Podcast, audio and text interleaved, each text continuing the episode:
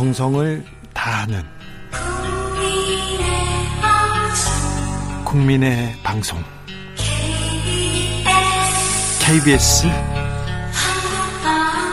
주진우 라이브 그냥 그렇다고요.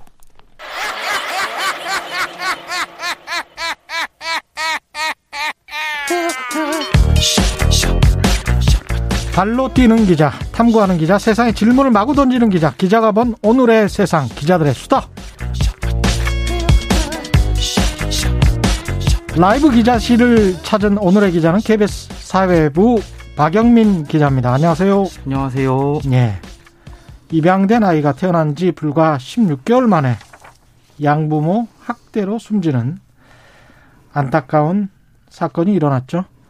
인터넷 정치권에서 정의나 미안해 챌린지가 계속 이어지고 있고 관련 내용을 보도했습니다. 박영민 기자. 네. 예.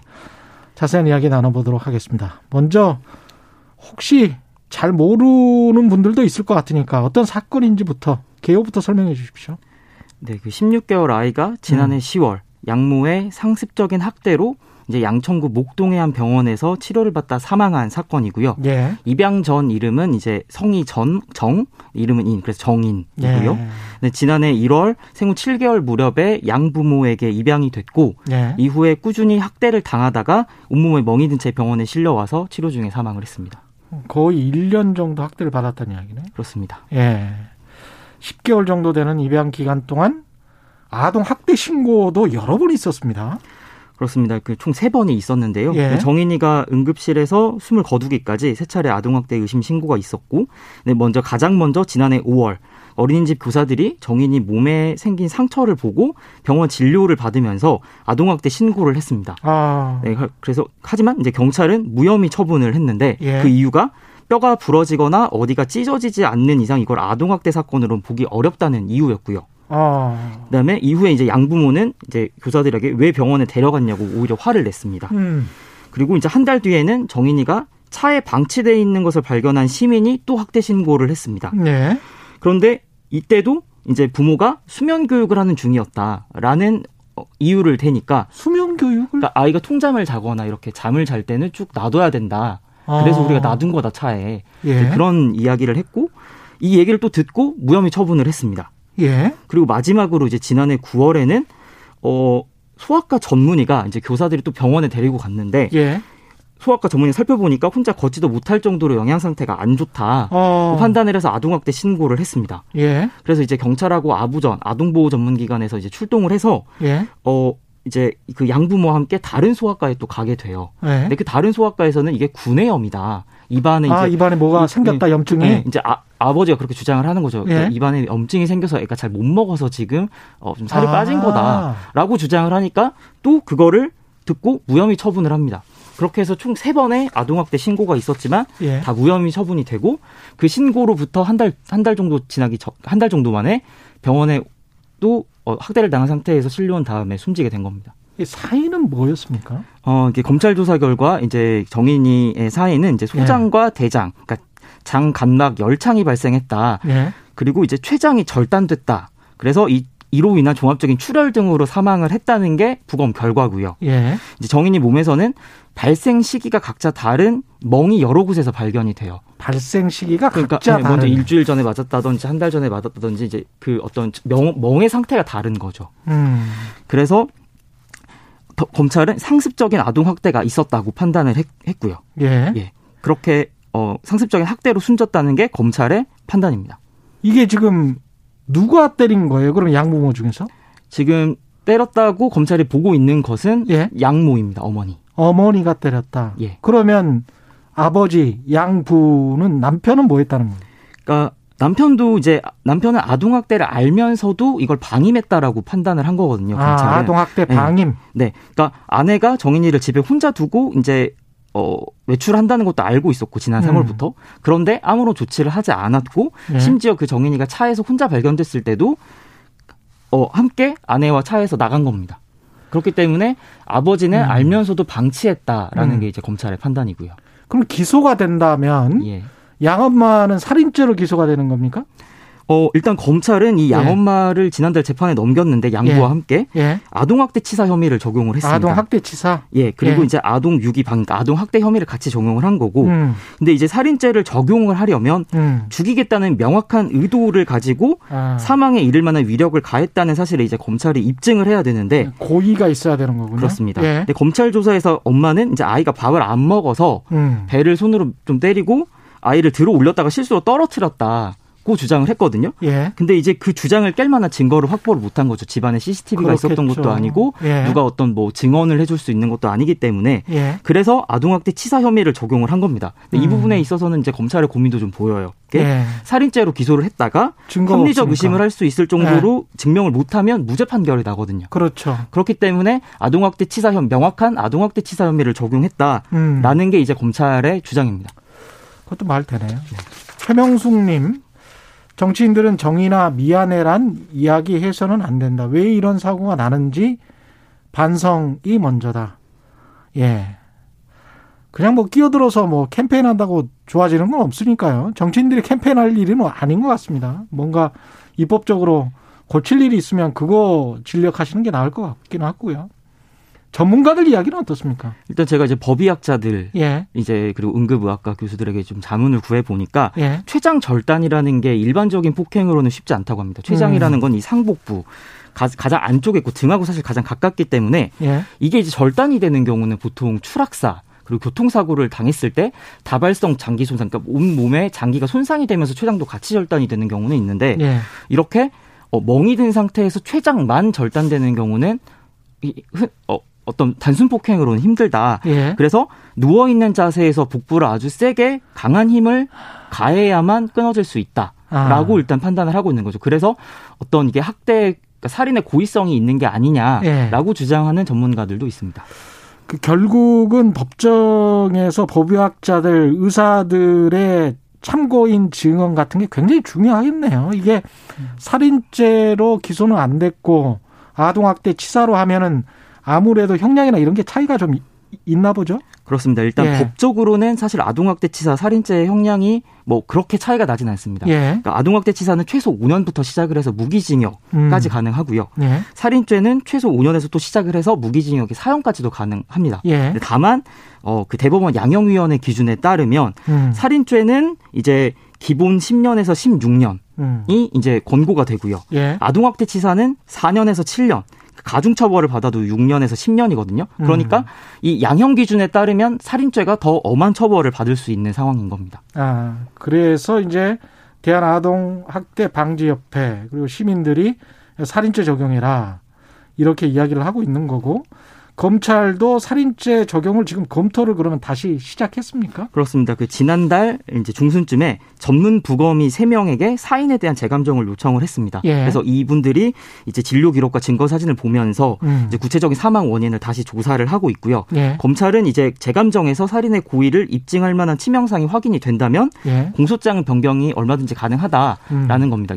이 다음 주 수요일 13일에 첫 재판이 열리거든요. 네. 그 전에 공소장을 변경을 해서 재판을 시작할 수도 있고 음. 만약에 변경을 못 한다면 혹시 이제 공판이 진행되는 과정에서라도 새로운 증거나 이런 것들이 확보가 됐을 때 살인죄로 공소장을 변경할 수 있다라는 게 이제 검찰의 입장입니다. 이 담당 경찰서 관계자들 아까 세 번 신고를 했는데 다 무혐의 처리가 됐단 말이죠. 이게 사실은 어른들의 무관심이 정인이의 죽음을 불렀다 이렇게 볼 수도 있는 건데 비난이 많겠습니다. 그렇습니다. 지금 뭐 청와대 국민청원도 올라온 상태고요. 음. 이 부실 수사가 밝혀지면서 초반부터 이 경찰에 대한 비판 여론이 굉장히 높았거든요. 예. 그래서 서울지방경찰청도 이 어떤 담당 경찰들에 대해서 감찰에 들어갔고요. 음. 그래서 이제 징계가 진행이 되고 있는데 이제 1차, 2차, 3차 신고가 있었잖아요. 근데 1차, 2차 경찰관들은 주의나 경고 처분을 받았습니다. 이거는 그냥 어. 인사국가에만 영향을 줄 수 있는 거고 예. 3차 신고 사건만 이제 담당 팀장 그리고 음. 경찰서에 각 배치된 학대 예방 경찰관 이렇게 다섯 명 정도가 이제 정식 징계 회부가 됐는데 예. 이 징계 위원회는 아직 그 위원이 구성도 안 된 상태입니다. 아. 징계 위원이 구성이 돼서 징계를 해 봐야 알 것 같은데 그것도 좀 늦게 구성하려고 하겠군요. 여론의 음. 비난은 좀 피해 가려고 하는 그런 네네. 경찰은 뭐라고 합니까 지금 현재? 일단 음. 여러 참고인 조사, 뭐 영상 분석 등을 뭐 진행을 했지만 집안에서 발생한 학대 사실을 입증하기가 어려웠다라는 게 이제 어려웠다? 경찰의 입장이고, 예, 어 그리고 또 이제 이 과정에서 드러난 게 예, 양청 청- 경찰서 이제 여, 여성 청소년과에 있는 네 개 팀이 있거든요. 예. 근데 그 이 사건 세 개가 각각의 팀에 배정이 된 겁니다. 근데 각각의 팀은 앞서 있었던 신고가 있었는지 몰랐던 거예요. 몰랐어요. 네. 그래서 이제 이후에 이제 이걸 통합적으로 할 수 있는 시스템으로 바뀌었는데 예. 그렇기 때문에 이제 경찰들은 어 우리가 이런 어떤 사안의 엄중함을 이제 미처 몰랐다. 그리고 우리가 수사할 때까지는 수사 정황과 증거로는 이게 아동학대인지 판단하기는 어려웠다라는 게 경찰의 입장이고 이제 양청 경찰서장 같은 경우는 지금 어, 청와대 국민청 뭐 강한 징계를 해야 된다는 게 올라와 있기 때문에 예. 이거에 대해서 이제 마음이 무겁지만 어, 따로 드릴 말씀은 없다라고 이렇게 인터뷰를 했습니다. 그러니까 아동 청소년과에서 그 세 번이나 정보를 공유를 못했다는 거는 심각한데요. 예. 그 신고받고 경찰 출동할 때 네. 아동 보호 전문기관 담당자도 보통 같이 가는데 이분이 어떤 역할을 해줬어야 되는 거 아닌가 그런 생각도 들고요. 그렇습니다. 그래서 이제 저희가 국회의원실을 통해서 예. 세 번째 신고가 됐을 때, 그 이제 아동보호 전문기관이 작성한 아동학대 위험도 평가 결과서를 저희가 확인을 해봤습니다. 예. 이 평가서에는 아동학대 위험도 평가 척도라는 게 있거든요. 음. 근데 이게 예를 한 질문이 다 아홉 가지가 있는데 여기서 예 하나당 1점을 받을 수 있습니다. 음. 근데 4점 이상이 나오면 분리 조치 등을 해야 되는 거고요. 예. 적극적으로 고려해야 되는 조- 지표인데 음. 아부전은 이 정인이를 평가하면서 세 개 항목에만 예라고 표시를 했습니다. 그러니까 3점, 1점이 부족해서 예. 어떤 분리 조치가 적극적으로 고려되지 못한 거거든요. 음. 근데 이걸 보면 신체 내 외부에 손상이 있는지 예. 그리고 스스로 보호할 능력이 현저히 미약한지 예. 안전히 보호할 만한 어, 보호자가 있는지 음. 없는지 여기에 대해서만 예로 표시를 했거든요. 예. 근데 이제 학대로 초래된 영양실조나 발육부진이 관찰된다는 항목을 아니오로 체크를 했어요. 어. 근데 저희가 아까 말했듯이 예. 소아과 의사도 발달이 예. 현저히 늦고 그렇죠. 아이가 어, 왜소하다는 거를 봤기 때문에 음. 이게 왜 아니오로 체크됐는지에 대해서는 아직도 의문이고 이것만 제대로 평가가 됐어도 음. 사점으로 분리 조치가 될 수 있었지 않냐라는 이제 그런 어, 생각이 듭니다. 개월 수를 속였나? 그럴 아동학대 사건이 이제 계속 반복이 되는데 근데 별로 달라지는 거는 또 없는 것 같기도 합니다. 그렇습니다. 지난해만 해도 이제 제가 취재했던 사건도 있는데 이제 예. 뭐 창녕 아동학대 사건, 천안 음. 아동학대 사건 꽤꽤 꽤 많이 있었거든요. 예. 근데 그 전에도 이런 사건들이 뭐 원영이 사건이라든지 꾸준히 발생을 했고 예. 그때마다 항상 정부나 어떤 국회의원들의 얘기는 같았습니다. 대책을 음. 마련하겠다. 예. 그래서 대책이 조금씩 마련은 돼 왔어요. 그래서 아동학대 신고를 받고 출동을 할 때 경찰하고 아동보호 전문 기관에서 함께 나갈 수 있도록 조치가 됐던 거고요. 그리고 음. 지난해 10월부터는 이 아동보호 전문기관이 이제 인력도 부족하고 그러니까 오히려 이제 지자체에 있는 공무원 전담 공무원이 함께 나가도록 바뀌었거든요. 예. 그리고 정인이 사건 이후에는 어 2회 이상 신고된 아동학대 사건은 이제 피해 아동을 즉각 분리하겠다. 예. 라고 또 대책까지는 밝힌 상태입니다. 뭐 지금도 국회에도 이 정의 사건 이후에 40건의 법안들이 올라와 있고요. 강력히 처벌을 하는 이 한쪽에서는 실업률이 높다고 이야기를 하고 한쪽에서는 간호사도 부족하다고 하고 아동복지사도 부족하다고 하고 사회복지사도 부족하다고 하고 이게 한국 사회가 크게 한번 생각을 좀 바꿔 먹어야 될 것 같아요. 이 실업률, 고용률, 그 다음에 복지제도 전반에 관해서 오히려 경제적으로 봤을 때도 그 크게 우리가 복지 사회로 나아가면 우리 사회 전체에 이득이 되는 그런 측면이 있을 것 같습니다. 이 사건이 이렇게 계속 반복되는 게 참 네. 안타깝네요. 이 종합적인 대책이 좀 필요하죠. 그렇습니다. 이제 저희가 제가 창녕 아동학대 예. 사건 취재도 했고 이번에도 그렇지만 이게 현장에서는 이런 대책들이 쉽게 적용하기 어렵다고 합니다. 이제 예. 경찰 같은 경우에는 형사 입건 대상이 되는지 판단을 해야 되고 음. 근데 이제 전담 공무원들은 정서적 학대까지 봐야 되는데 이게 의견이 엇갈릴 때가 꽤 있다고 해요. 예. 이제 어쨌든 경찰은 입건을 하면 뭐 책임을 수사를 책임 있게 해야 되니까 음. 거기에다가 이제 또 의심을 받는 부모들은 또 강력하게 또 항의를 하거든요. 내가 네. 아동학대를 하지 않았다. 그래서 민형사 소송을 걸어오는 경우도 있습니다. 경찰에게. 음. 그러다 보니까 이 경찰이 어 좀 더 적극적으로 좀 수사를 하기 어려운 환경이 또. 되지 않냐라는 현장의 의견도 있고요. 예. 그리고 이제 아동보호 전문기관 같은 경우에는 음. 이런 신고가 되면은 사례 관리라는 걸 또 하거든요. 예. 근데 부모들이 이런 걸 또 굉장히 싫어합니다. 아. 피하고 이사를 가버리기도 하고 음. 그러다 보니까 이게 어떤 꾸준한 관리가 어렵다라는 음. 입장이 있고요. 예. 그리고 만약에 분리가 된다고 해도 아이를 음. 이 아이가 갈 데가 또 마땅치가 않습니다. 그렇죠. 공간이 별로 없고 아동 보호 시설도 부족하고 그렇습니다. 예. 그리고 또 이제 장애 아동 같은 경우에는 또또 전담해서 수용할 공간도 별로 없고요. 음. 그러다 보니까 분리가 됐지만 결국 원가정 보호 조치에 의해서 집으로 돌아가서 음. 또 다시 학대로 사망하는 아이 사건들이 꾸준히 일어나고 있습니다. 그래서 예. 결국에는 어떤 기준으로 분리를 하고 어떻게 또 사후 관리를 할 것인지 음. 학대 부모는 어떻게 계속 관찰해서 교육을 시킬 것인지에 대해서 음. 어떤 지금의 분노를 어떤 그렇죠. 종합적인 대책으로 이끌어내야 되는 시기가 아닌가 생각이 됩니다. 예. 문자 들어온 것 좀 읽어드리겠습니다. 7056님, 정인이 사건이 잠깐의 이슈, 이렇게 마무리되지 않길 바랍니다. 3880님, 아이가 죽었는데 이것이 죽일 마음 입증이 안 돼서 살인죄가 적용이 되기 힘들다면 뭐가 살인죄인가요? 죽을, 죽으라고 죽을 만큼 때려 죽인 거 아닌가요? 0385님, 아동학도 관련해서 KBS 라디오에서 전문가들이 토론하는 걸 들은 적이 있는데 결국 문제는 예산 돈이더군요. 입법해서 처벌 높이고 이런 것도 중요한데 예산이 있어야 아동학대 전문 담당 인력도 늘릴 수 있고 지원도 하고 아이를 부모로부터 보호하고 분리해서 돌볼 수 있죠. 나중에 예산 짜면서 막판에 기재부에서 예산 빼버리면 말짱 도루묵입니다. 이런 복지 예산 관련해서도 언론이 이걸 복지 예산만 꼭 경직성 경비 또는 경직성 예산이라고 비판하면서 복지 예산을 마치 선심성 예산 또는 뭐 그 선진국으로 가는 어떤 병든 예산 뭐 이런 식으로 취급을 하는 것도 언론이 좀 고쳐야 될 점인 것 같고요. 지금까지 기자들의 수다 KBS 사회부 박영민 기자였습니다. 수고했습니다.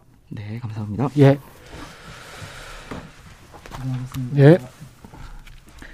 안타까운 정인이 사망 사건에 정치권에서는 제2의 정인이를 막을 수 있도록 법과 제도를 개선해야 한다. 이런 목소리가 커지고 있는데 이렇게 안타까운 일이 있을 때마다 늘 이런 목소리. 법안 만들자, 제도 바꾸자. 그런데 왜 모든 게 제자리일까요? 아동학대 예방을 위해서 지금 당장 필요한 대책은 뭔지 장애인권법센터 김혜원 변호사 나와 계시죠? 네, 안녕하세요. 예. 일단은 더불어민주당 또 입법 정비에 나서겠다고는 밝혔는데 변호사님께서는 어떻게 보십니까? 잘 아시다시피 그 천안 사건에서 그 2회 즉시 분리 얘기가 나왔잖아요. 예. 그래서 그게 11월에 나와서 통과가 돼 있고 지금 3월부터 시행한다 하고 있고요. 요번 양천서 사건의 경우에는 뭐 형량 가중을 해야 된다, 신상 공개를 해야 된다 이런 식의 얘기들이 쏟아져 나오고 있는데 예. 어, 저는 현장에서 아동학대 사건을 지원하는 변호사라서 피해자 지원을 하고 있잖아요. 이런 식의 얘기들은 달을 보라는데 손가락 보는 거와 다름이 없어요. 왜냐하면 여론 잠재 위용이거든요. 예. 그러니까 지금 국민적 공분이 발생한 지점이 뭔가요? 이 지점은 이런 일이 왜 발생하지? 2020년이 넘은 대한민국에서 이런 일이 왜 발생하지? 예. 아이들이 안전하게 자랄 수 있는 나라를 어떻게 만들지인데 이 가해자들을 악마화해서 어 우리가 이런 나쁜 놈들은 얼굴도 공개하고 어 이렇게 아주 세게 처벌할게 이런 식의 얘기거든요. 그런데 이게 정작 피해자 보호에는 도움이 안 되는 내용들이에요. 아, 물론 저도 즉시 분리해야 되는 사건 당연히 즉시 분리해야 된다고 생각하고 예. 형량 가중 신상 공개에 대해서도 동의합니다. 음. 그렇지만 형량이 지금 그렇게 나오지 않는 이유는 양형위원회에서 얘기하고 있는 권고 형량이 미치지 않고 있기 때문에 국민 정서에 그 음. 부분에 대해서 손을 보면 받지 예. 지금 이미 무기징역까지 나와 있는 예. 아동학대 치사죄의 하한, 점- 하한 점을 올리는 식으로 이거를 형량을 올려버리면 예. 피해자 입장에서는 재판 과정에서 굉장히 힘든 엄중한 입증 책임을 지게 돼요. 아, 피해자가 역으로. 죽거나 어. 피해자가 진술을 스스로 하기 어려운 상황에서는 예.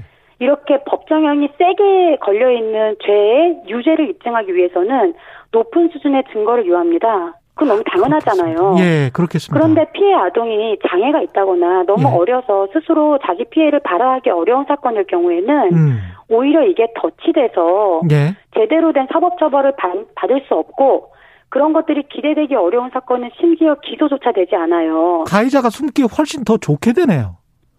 그렇죠. 예. 그래서 이거는 양형 이 다- 단위에서 손을 볼 문제이지 괜히 법정형을 잘못 건드렸다가 음, 오히려 우리 피해자들이 재판에서 더 힘든 상황에 맞닥뜨릴 수 있으니까 제발 이런 식으로 여론 잠재우기 식으로 정책을 막 남발하시면 안 된다고 생각을 합니다. 그러니까 처벌 강화하고 보여주기식 대책하고 이런 게 능사가 아니고 그러면 핵심적으로 이 문제를 고칠 수 있는 어떤 방안들은 뭐가 있을까요?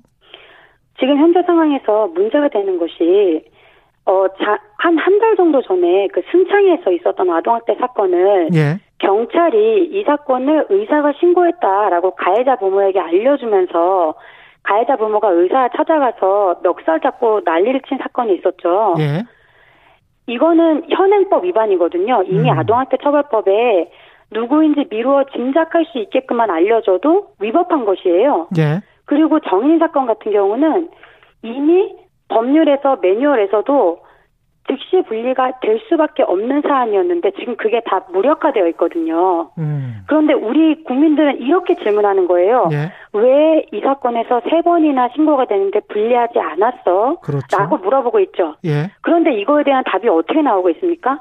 우리 세게 처벌할게. 우리 두 번만 신고 들어오면 이제 아. 즉시 분리할게. 완전 동문서답이죠. 그렇죠. 지금 물어보는 거에 답이 어떻게 나와야 되죠? 아, 그 정도는 학대일 줄 몰랐어.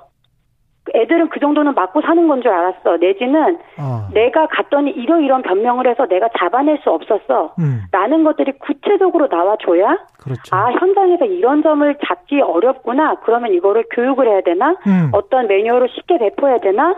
아니면은 전담 수사부를 꾸려야 되나? 이런 어떤 제도적 보완점이 나올 수 있는데 예, 그 부분을 보려고 하지 않고 지금 이 엄청난 공부는 어쨌든 잠재워야 된다. 음, 라는 식으로 불에 모래 붙듯이 그냥 막 그냥 아무거나 막 쏟아붓고 있는 거예요. 예, 그래서 현장에서 제가 일을 하면서 정말 황당한 게 아까 우리 박영민 기자님도 말씀하셨지만 법이랑 매뉴얼도 숙지할 수 없는 상황에 그 지금 힘든 현장에 이렇게 계속 위에서 법을 바꿔버리면요. 예, 사실상 이거를 따라잡을 수 있는 걸 포기해버려요. 아, 그러니까 심적인 포기가 일어나는 거죠. 현장의 혼란이 너무나 극심하게 가중되면 음, 결국에는 이 업무를 하는 사람의 심적 포기가 발생하고 원래 있던 법조차 무력화됩니다. 음, 지금 보시다시피 즉시 분리는요 이미 아동학대 처벌법에 있어요.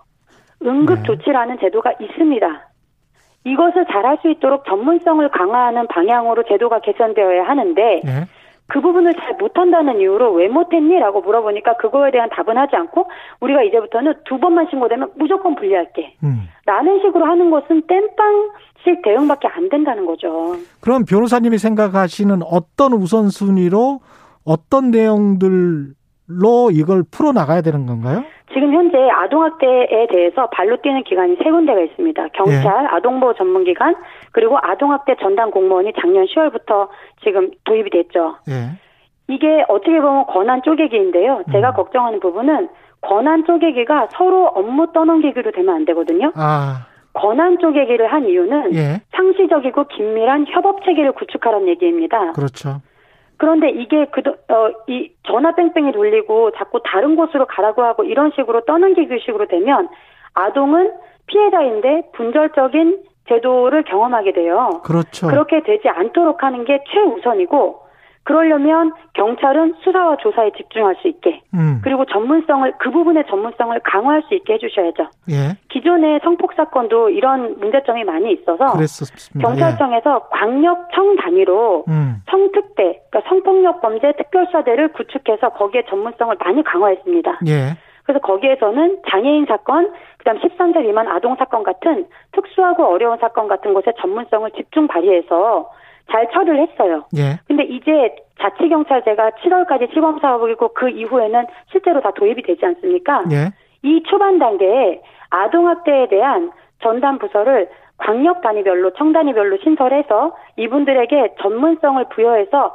적어도 13세 미만 아동이나 2회 이상 신고된 아동, 즉시 분리가 된 아동 이렇게 정인 사건처럼 사회적으로 많은 문제가 발생했던 사건들 같은 경우는 초기부터 경찰이 어, 전문성을 가지고 수사와 조사에 개입할 수 있도록 하시는 게 좋을 것 같아요. 예.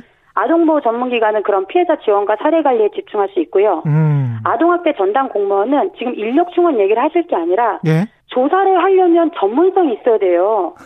그런데 이 아동 이 관련된 법률은 법률가들도 굉장히 어려워하는 법률입니다. 예. 그렇기 때문에 이분들이 잘할 수 있는 지금 조사보다도 이 내밀한 자료, 음. 이 수사 관련된 이 내밀한 자료에 대한 안전한 백데이터 구축이나 서류 행정 처리에 대해서 이분들이 역할을 하실 수 있도록 그렇게 해서 서로 협업과 분업이 잘 이루어질 수 있도록 하는 것이 지금 현재로서는 현실적인 대안이 아닐까 싶습니다. 이 아동학대 전담 공무원 말씀하셨는데 이분들이 원래 일반 공무원을 하시다가 이걸 왔다 갔다 하시는 겁니까? 아니면 이게 전담으로 뽑아가지고 계속 평생 하시는 겁니까? 그게 자- 지자체마다 조금씩 다르고 굉장히 혼란이 있는데요. 예. 일단은 사회복지에 대한 경력이나 이런 게 있으신 분들이 들어오시긴 하는데 예. 문제는 그 지금 기자님도 그 계속 그 취재를 하시고 하시지만 실제로 이 취재를 하는 것과 현장에 가서 당사자의 목소리를 듣고 하는 거 좀 다르지 않습니까? 전혀 다르죠. 예. 전혀 다른 업무인데 사실 예. 전혀 다른 업무에 대한 이 전문성은요. 지금 2시간, 3시간 교육받고 투입되고 있어요. 아. 그리고 주말도 예. 없이 지금 예- 얘기 들으셨잖아요. 음. 그런 정도로 열악한 상황이기 때문에 조사를 이분들이 전담하신다? 그리고 조사의 주체가 많아지고 수사의 주체가 분리되면 예. 그 얘기 있죠. 사공이 많으면 배가 산으로 갑니다. 음. 둘의 얘기가 달라질 경우에는 오히려 더 현장의 혼란이 가중될 수 있거든요. 예. 그 부분을 고려하셔서 업무 분장을 정확히 조정하셔야 될 것 같아요. 그 미국 같은데 뭐 영화 보지 않습니까? 그러면은 아동 학대 담당 공무원의 권한이 굉장히 센 것 같은데 우리도 그렇게 충분히 어떤 권한이 있, 나요 지금 현재는 권한이랄 것이 없고요. 예. 제도가 시제, 시행된 아주 막 초기, 이제 막 걸음마를 뛰는 단계이기 때문에 음. 여기에서 지금 이 사건이 터졌잖아요. 예. 근데 정인 사건 같은 경우는 아동학대 전담 공무원이 개입할 여지조차 없었어요. 아, 경찰에서 세 번이나 신고가 됐지만 결국 무혐의로 되면서 아- 아동이 사망했잖아요. 음. 예, 그래서 지금 앞으로의 방향을 제가 말씀드리는 거예요. 예. 어떻게 하면 좋을지. 마지막으로 무엇보다 이제 예방인데요. 뭐 사고가 나서 뭐 어떻게 어떻게 하는 것보다 예방이 중요할 것 같은데 예방을 위해서 제안하고 싶은 점 말씀해 주십시오. 저는 요, 요, 지금 이 상황을 들으시는 분들이 예. 같은 마음으로 들으실 것 같아요. 예. 가해자 잘했다는 분은 없으실 거잖아요. 그렇죠. 그런데 우리가 이런 상황에서 어, 정말 계속 넘어가기 쉬운 그 점이 가해자를 악마화하고 그 가해자만 때려잡으면 모든 게 해결될 것 같은 그런 핀셋 효과를 예, 자꾸 이렇게 바라보는데요. 예. 그게 아니고 저는 악의 평범성을 말씀드려요. 악의 평범성. 이런 이런 일을 하는 사람들은 이 우리나라가 지금 천안 사건도 그렇고 이 양천서 사건도 그렇고 아동이 즉시 분리되지 않았던 이유는 많은 이 사회적으로 가지고 있는 아동학대에 대한 고정관념이 있습니다. 어. 이 집은 잘 사는데 무슨 아동학대를 하겠어. 아. 부모가 다 직업이 멀쩡한데 왜 아동학대를 하겠어. 이런 것들 있잖아요. 아파트 평수가 넓은데. 그래서 못 배우고 가난하고 이런 사람들만 아동학대를 한다는 어떤 그런 우리도 계속 인식하지 못하는 고정관념들을 깨시고요. 예. 사실은 내 옆집, 내, 내 직장 동료, 내가 맨날 얼굴 보고 사는 어, 누군가가 이런 일에 있을 수 있다는 그런 생각을 하시면 좋겠다는 생각 가장 먼저 드리고 싶고요. 신고 세 번 됐죠, 지금 정인이 사건. 예. 잘 해주고 계세요. 음. 잘 해주고 계세요. 그래서 제가 말씀드리는 건 무조건 이 가해자에 대한 악마를 경계하고 음. 국가가 이 핀셋이 아닌 아래서부터 끌고 가는 그래서 평범한 사건들도 다 예, 가지고 갈 수 있는 이런 어떤 아동이 죽고 이런 심각한 사건 아니더라도요. 예. 아동 학대가 편만하게 다 아동이 보호받을 수 있는 제도가 될 수 있도록 현장에서 전문성을 가지실 수 있도록 조금 참을성을 가지고 지원해 주시고 지켜봐 주시면 너무 좋을 것 같습니다. 예, 문자 하나 소개해 드리겠습니다. 2885님, 냄비 근성은 잠시 멈춰두고 차분히 끈기 있게 꼼꼼하게 점검해서 방안 마련할 수 있도록 언론은 제대로 역할하라. 이런 지적해 주셨습니다. 지금까지 장애인 인권법 센터 김혜원 변호사셨습니다. 고맙습니다. 네, 감사합니다. 정치 피로, 사건 사고로 인한 피로, 고달픈 일상에서 오는 피로. 오늘 시사하셨습니까? 경험해 보세요. 들은 날과 안 들은 날의 차이. 여러분의 피로를 날려줄 저녁 한 끼 시사. 추진우 라이브.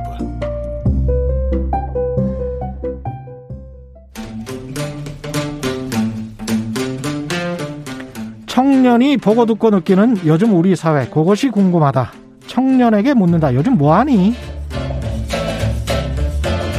네, 프로게이머 출신 유튜버 황희두 씨 나오셨습니다. 안녕하세요. 네, 안녕하세요. 오늘 준비한 이야기는 뭘까요?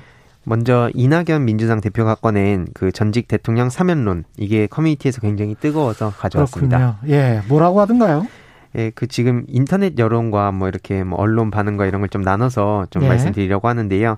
일단 언론의 그런 댓글 반응들을 봤을 때는 언론의 댓글. 예, 그런 사면 건의에 반대한다는 그 이유에 대해서 좀 음. 요약을 해보면 이 재보궐 다가오니까 이게 그 선거를 앞두고 이렇게 던진 거냐, 음. 혹은 뭐 사면하면 국민을 위한 자는 그 한 명도 없다. 예. 한마디로 누구는 죄를 짓고 사면하고 그럴 거면 교도소도 폐지해 버려라. 이 누굴 위한 건지 모르겠다. 음. 뭐 이외로도 뭐 화합하고 대통령 사면과 무슨 관계인지 모르겠고 엄정한 법 집행이 화합이고 공정이다. 음. 이런 좀 반대 의견들이 있었고 찬성은 없습니까? 어, 사면건의 찬성에 대해서도 요약을 해봤는데요. 예. 어, 국민의 여론에 그 따라가겠다는 거고 단사, 당사자의 반성도 뒤따라야 하고 이게 뭐가 문제냐. 음. 그리고 무조건 사면이 아니고 어, 저쪽에서 지킬 수 없는 조건으로 사면 이야기를 한 걸 봤을 때 예. 이런 깊은 뜻을 좀 몰라주는 것 같다. 예. 뭐 그리고 명분과 실리를 둘 다 챙긴 것 같다. 뭐 이런 반응들도 좀 이렇게 찬성 논리로 있었습니다. 청년들 커뮤니티 반응은 좀 다른가요? 뭐 사실 이것도 좀 정치적인 성향에 따라서 좀 비슷하게 나뉘는 것 같긴 했는데 예. 어, 사면 건의를 왜 언론에다가 하는 건지 좀 모르겠다. 음. 어, 그리고 대통령에게 시기 적절하게 어, 전, 건의한다는 게 어떤 뜻인지도 잘 모르겠다는 반응도 있었고요. 예. 그리고 공- 국민 대통합이라는 목표는 좋고 또 역사적으로도 해결해야 하는 숙명은 맞지만 음. 지금은 정치적 지역 갈등보다도 부동산 중심의 지역 갈등이 생기고 있으니 예. 이런 전, 전직 대통령 사면으로 갈등 해소를 바라는 건 좀 구시대적 발상 같다. 예. 이런 의견도 있었고 또 찬성하는 차원에서는 아까랑 좀 비슷했는데요. 음. 큰 뜻을 품고 총대를 맨 것 같다. 뭐 사면론이 건의하는 것과 사면을 하라는 건 천지 차이다. 음. 이런 입장이 좀 나뉘었고요. 또 네. 예. 그 일베를 이 보수라고 해야 될지는 모르겠습니다만은. 네. 예. 일베들의 반응은 좀 다릅니까? 조금 달랐는데요. 이게 예. 어, 이, 이 사면 운운하는 플레이에 속으면 안 된다라면서 음. 이건 정치적 술수에 불과하고 사면은 당연히 돼야 되는 거고 예. 죄를 지은 게 없는데 무슨 죄를 인정하고 사면하라는 거냐? 예. 그리고 사면이 아니고 석방이다. 예. 없는 죄를 만들어서 넣은 거다. 예. 이런 반응들이 좀 많이 줄을 이루고 있었습니다. 일베 커뮤니티는 궁금해서 그러는데 본인들이 보수라고 생각해요? 맞습니다. 스스로 보수 우파라고 주장하고 있습니다. 아, 진성 보수 우파라고 생각을 합니까? 예, 그 맞습니다. 커뮤니티 댓글에? 예, 맞습니다. 그렇군요. 보수 정당들이 상당히 당황스러워 하지 않아요? 이러면? 그- 실제로 그래서 좀 합리적인 예. 목소리를 내거나 좀 국민 상식에 부합하는 목소리를 냈을 때 예. 가끔씩 그 보수 정치인도 욕을 많이 먹을 때가 있습니다. 그렇군요. 예. 예. 저는 일베가 보수인지는 모르겠습니다. 예. 저도 일베는 보수라고 생각하진 않는데 예. 그 유저들은 그렇게 생각하는 듯합니다. 아, 예.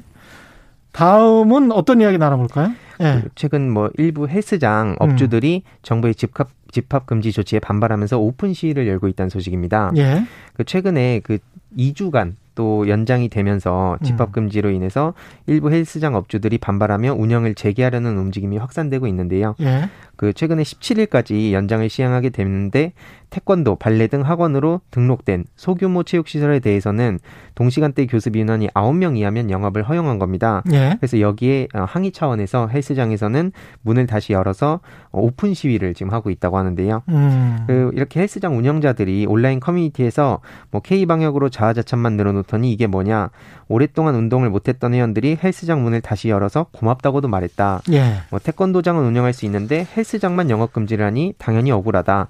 뭐 방역 당국 감시를 피해서 암암리에 1대1 PT만 제기하는 경우도 있었고 뭐 이런 주장들도 지금 커뮤니티를 통해 많이 확산이 된 상황입니다. 이 정부는 뭐라고 하는 겁니까? 지금 헬스장은 학원이랑 그 방역의 특성이 다르기 때문에 예. 영업 제한을 인내해 달라는 오늘 오후에 또 입장이 밝혀졌고요. 그러니까 태권도장도 일종의 이제 학원이고 예. 헬스장이랑 다르다 뭐 이런 건가요? 예, 그러니까 헬스장 이게 체육 그 시설로 지금 분류가 돼 있는데 이게 체육시설? 헬스장하고 태권도장하고 같은 체육 시설인데 예. 왜그 헬스장은 못 열게 하고 뭐 앞서 말씀드렸듯이 태권도장은 운영하게 해주냐 이거는 차별 아니냐 음. 예. 이런 어, 비판의 목소리가 있었는데 정부에서 오늘 입장을 밝히- 밝힌 바에 따르면 그 실내 체육 시설은 밀폐된 시설에서 비말을 강하게 배출하는 특성이 있고 학원과 방역적 특성이 동일하다 보기엔 좀 무리가 있다. 그래서 음. 좀 양해를 바란다는 입장을 밝혔고 예. 앞으로 12일 정도만 인내해 주시고 방역 관리에 협조를 해달라. 그래서 2주간 집중적인 방역 관리 기간에 유효한 음. 성과가 나타나면 집합 금지를 제- 계속 적용하기보다는 영업을 허용하되 감염을 방지하는 방향으로 예, 문체부와 현장의 의견을 받아서 검토하겠다고 입장을 밝혔습니다. 이런 정부 반응에 대해서 또 인터넷 반응은 또 어떤 게 있습니까? 이 헬스장 영업에 이걸 좀 찬성하는 입장을 요약해 봤는데요. 예. 어, 심지어 뭐 세월호에 대한 얘기를 하는 그런 의견도 있었고 어? 사실 좀 예. 납득하기는 어렵지만 예.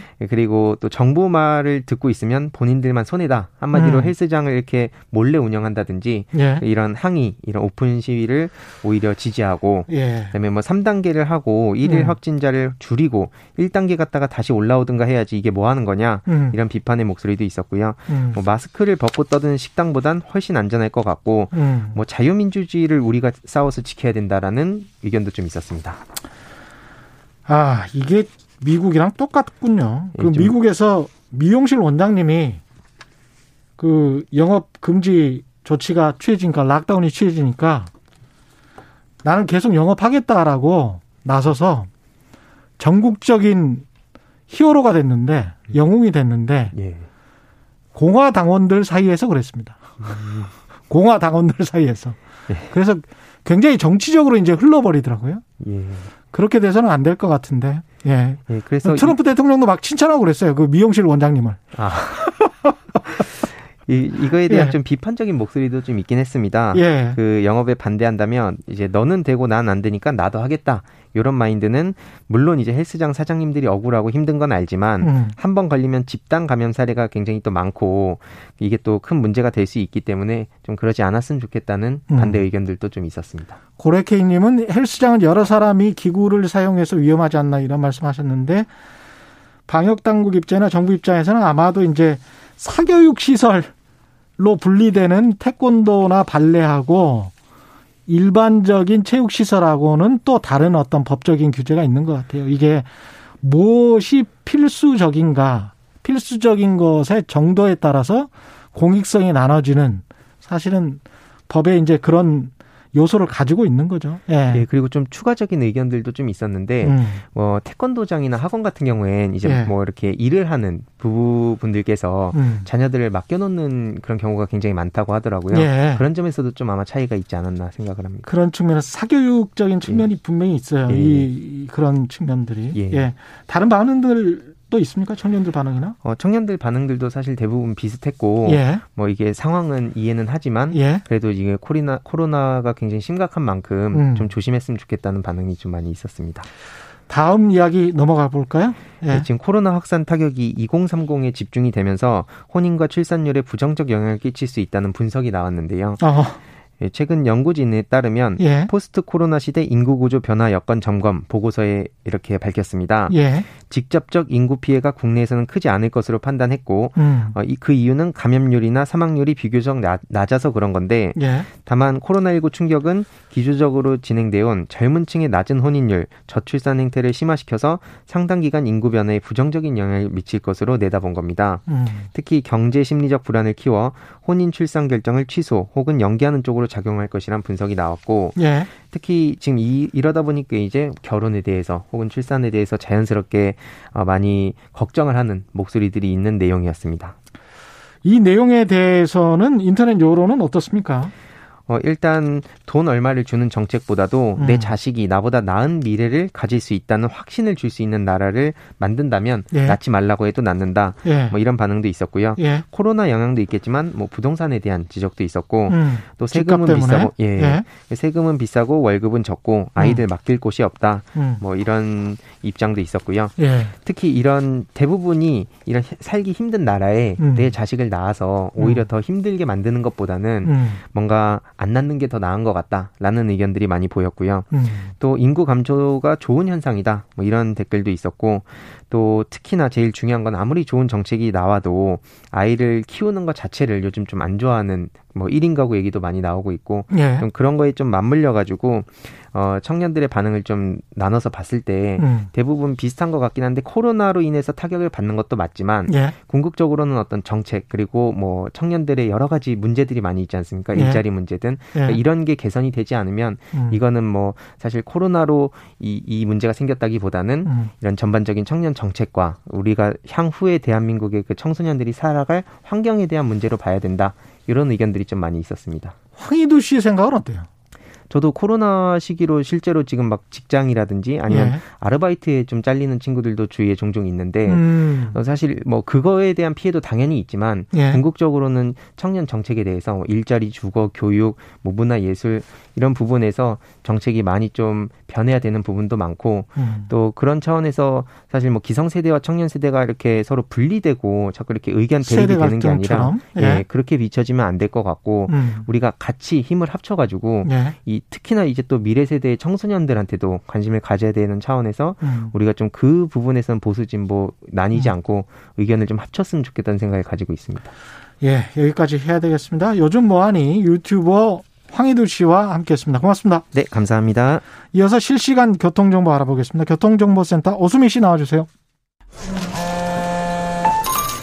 테이크아웃 시사 나왔습니다. 오늘도 하나 챙겨가세요. 주진우 라이브.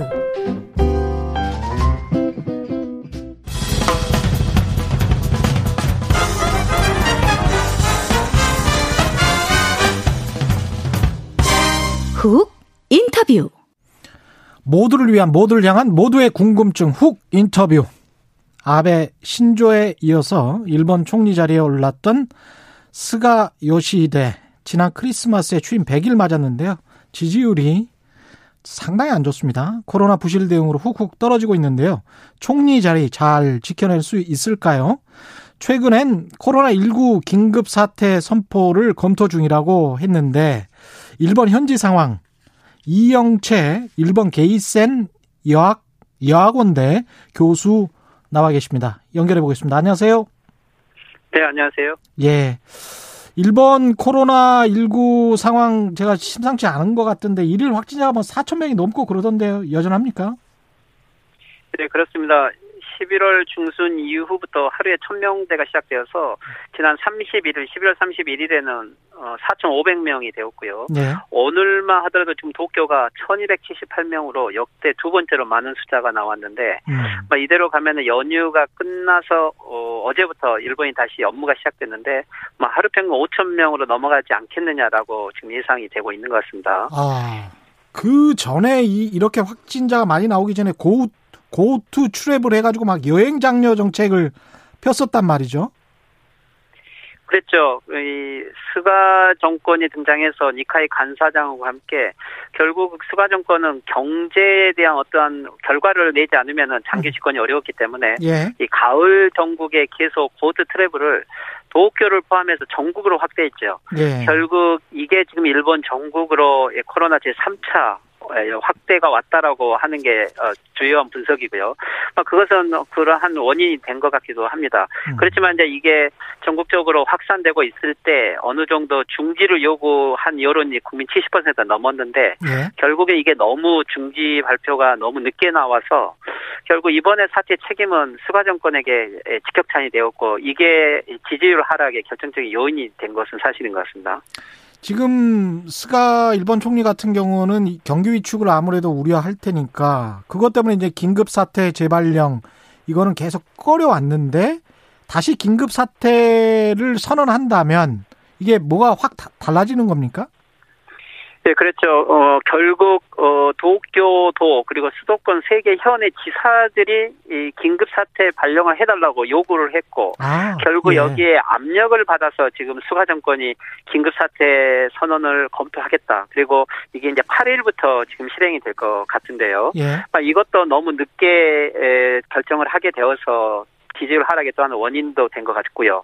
어, 결국에 이제 긴급사태 선언을 하게 되면 먼저는 어, 초중고 대학의 휴교를 제한할 수 있고 음식점들에게 영업 제한을 요구할 수 있죠. 예. 그리고 병원들에게도 이 코로나 환자를 받을 수 있도록 이 병원을 개조하기를 요구할 수 있고, 네. 어 그리고 어 회사 같은 경우도 재택근무를 요구할 수 있는데 예. 문제는 지금 현재 일본이 가지고 있는 코로나 특별법은 강제성을 가지고 있지는 않습니다. 아. 대신 정부의 요구에 응하게 되면 보조금 등을 지급한다라고는 되어 있지요. 예. 어, 그래서 이게 어느 정도 효과가 있을지 조금 의문이긴 한데 어. 이제 문제는 지금 이 확대 속에 일본은 1월 11일이 성인식이어가지고 전국적으로 젊은 청년들이 대량 집회를 큰 대규모 집회를 하게 되는데 예. 막 이게 오히려 더 어, 확대시킬까는 우려가 있고 또 1월 16일과 17일은 한국으로 말하면 수능 시험 전국 대학 입시 시험이 있는데 예. 어, 이번에 이 긴급사태 선언을 하게 되면은 이러한 입시 일정에도 물론 개최는 한다고 하지만 많은 장애가 올 것은 사실이고요. 만약 이번에 긴급사태 선언을 통해서 효과를 보지 못하면은 이것은 수가 정권에게 있어서는 치명적인 어 어떻게 보면은 낙마할 수 있는 요인도 될 수 있을 것 같습니다. 이 강제성이 없으면 긴급 사태를 선포한다고 하더라도 일본 청년들이랄지 뭐 이런 식당에서 계속 영업을 해버리면 방법이 없는 거 아니에요?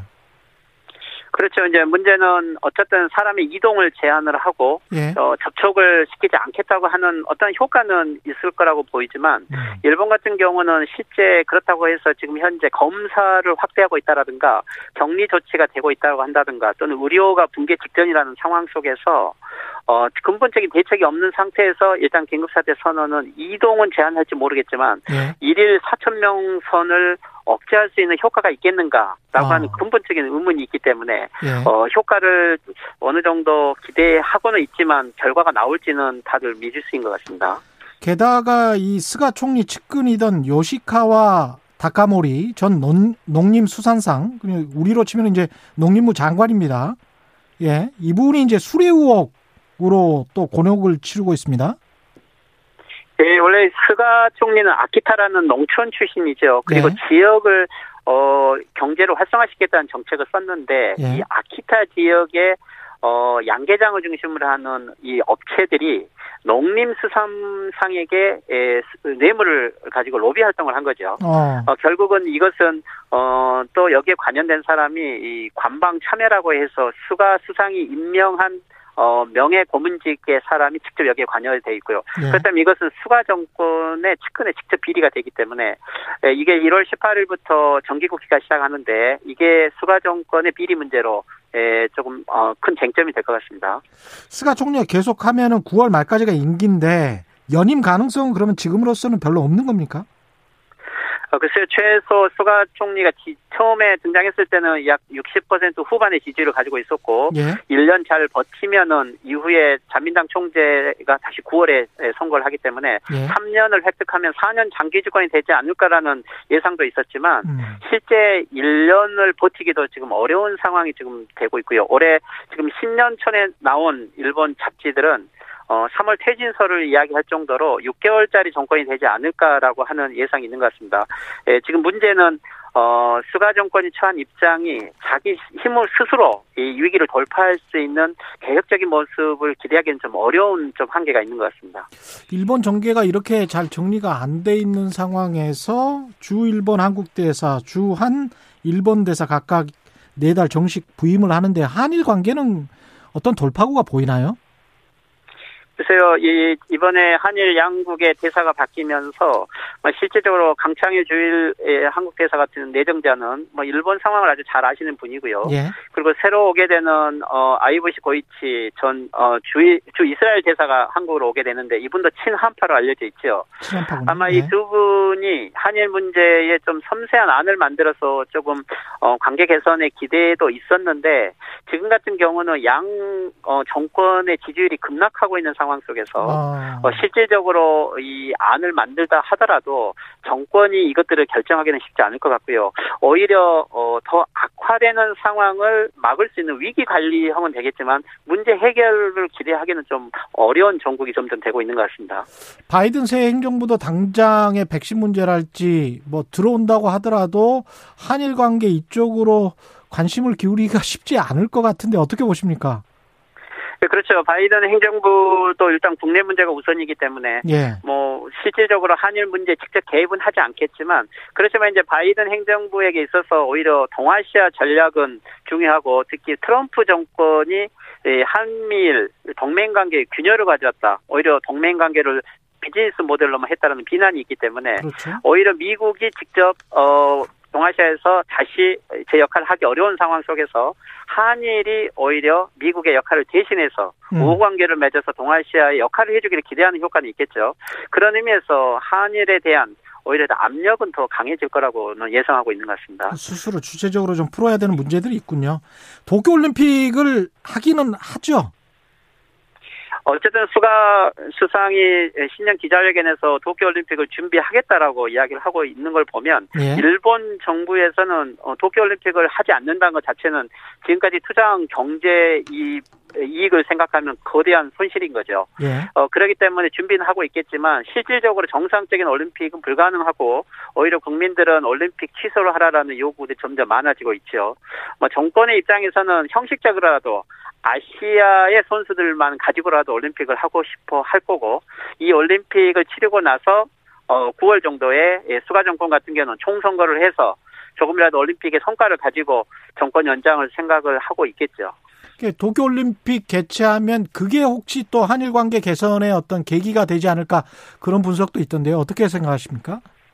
역시 한국 입장에서는 도쿄올림픽이 진행되면 음. 여기에 북한을 참여시켜서 어, 북일 관계 정상화와 에, 그리고 또한 이 동아시아 평화 무드를 만드는 것이 미국이 이, 이 지역에 다시 관심을 갖게 되고 결국 북미 관계도 움직일 수 있는 하나의 어, 뭐, 뭐, 전환점으로 만들려고 하는 의도는 있는 것 같습니다. 예, 그런 의미에서는, 어, 나름대로 한국에게 있어서 도쿄올림픽은 좀 긍정적으로 활용할 수 있는 이러한 재료는 되고 있는 것 같습니다. 1529님은 아베가 다시 등장하면 안 되는데 걱정이네요. 이런 말씀을 하셨는데 스가가 가고 아베가 올 가능성 다시 올 가능성이 있습니까?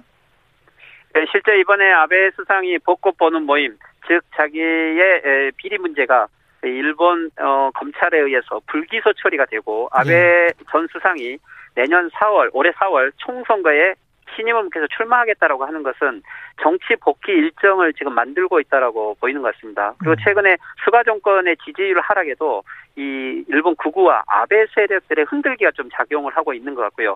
결국 포스트 스가의 에, 대안이 보이지 않았을 때 아베 복귀설은 또 그렇게 불가능한 이야기는 아닌 것처럼 전개되고 있는 것 같습니다. 그렇군요. 후쿠시마 오염수 원전 방사능 오염수 처리 문제 이것도 한일 간의 중요한 현안 가운데 하나인데 이거는 국회에서 어떻게 처리를 합니까? 일본 정부가? 네, 작년 11월 말경까지 일본 정부는 이게 해양 방류를 결정하겠다고 했는데 예. 당시에 국민 지지율이 어, 너무 어, 여기 이 문제에 대해서 부정적이었고 특히 후쿠시마 현지 주민들의 불만이 너무 많았죠. 음. 네, 지지율이 하락하고 있는 현 상황 속에서 이 문제를 직접 결정하기는 쉽지 않을 것 같고요. 어, 어쨌든 어, 2022년에는 방류를 결정해야 되기 때문에 아마 올해 연내에 계속되는 하나의 이슈가 될 것 같습니다. 강제징용 피해자들 소송 문제랄지 위안부 피해 할머니들도 일본 정부 상대로 낸 손해배상 소송이 이번 주 금요일에 또 있습니다. 이거는 네, 한일 관계에 어떤 영향을 미치려고 보십니까? 네, 영향은 있을 것 같습니다. 어쨌든 음. 일본 어, 보수 진영에게 있어서는 이 강제징용 문제, 현금화 문제라든지 그리고 또한 위안부 판결은 예, 한국이 일본에게 반일 정책을 쓴다라는 하나의 소재를 좀 제공해 줄 수가 있고요. 네. 뭐 그렇지만 이러한 문제들을 한국과 일본 정부가 관리를 하고 있지 않으면 어, 코로나 전국 속에서 한일 관계 악화의 또 하나 요소들은 되어 갈 것 같습니다. 예, 알겠습니다. 지금까지 이영채 교수셨습니다. 고맙습니다. 네, 수고하십시오. 네.